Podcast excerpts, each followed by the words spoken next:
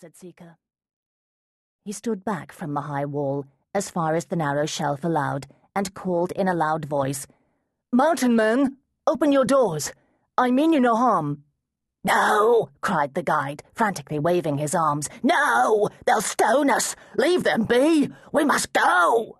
Seeker turned to the guide and spoke to him quietly. You go, my friend. My business is here. The guide shuffled his feet and rubbed his hands together and looked at the ground. And my payment? I have no money. No money? But you promised me payment. Am I to be cheated? Seeker touched his cheeks. I will pay you as I promised. He held the guide's face lightly between his palms. I give you peace. The guide became very still. Then he gave a small shudder and looked up at Seeker with shy, uncertain eyes. In place of the shrill whine, there came a soft whisper. Thank you, he said. Seeker withdrew his hands. The guide looked round him, blinking, as if he had just woken from sleep. Then he stretched all his body, reaching his arms out wide, and sighed deeply. Then he smiled. Thank you, he said again. With that, he set off back down the track. Seeker watched him on his way. Then he turned back to the high rock wall. Open your doors, he cried, or I'll break them down. From deep within the rock, he heard the sound of mocking laughter. So be it. He let his arms fall to his sides, and he closed his eyes. He felt his own weight on the warm ground. He felt the pressure of his bare feet on the mountain rock. Deep below, he felt the slow stirring of the mountain's lir. He drew two long, steady breaths and dove down and down until he touched the heart of that great slumbering power. Then, steadily, surely, irresistibly, he drew it up into himself, making of himself a channel for the force of the mountain range. All things are connected. All power is one power.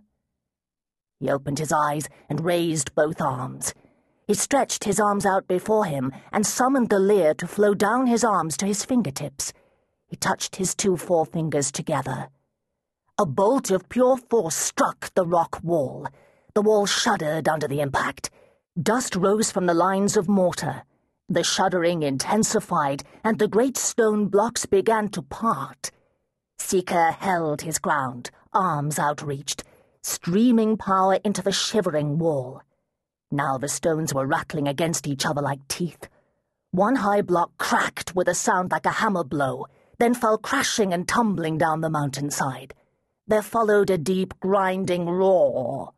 The lower blocks began to bulge outwards as if pushed from within, opening up gaping cracks.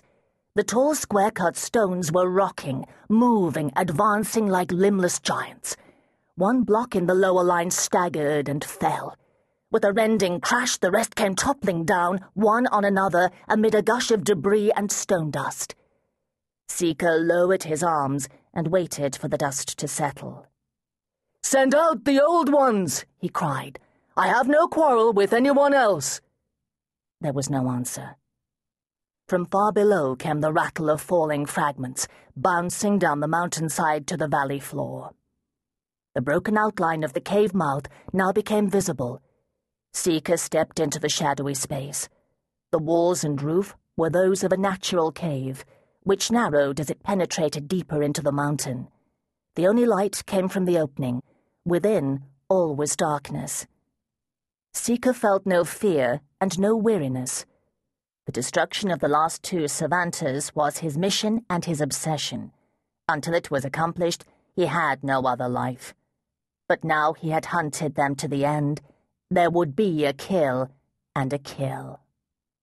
And afterwards, peace if allowed, rest if deserved, love if given and a home on the quiet side of the world.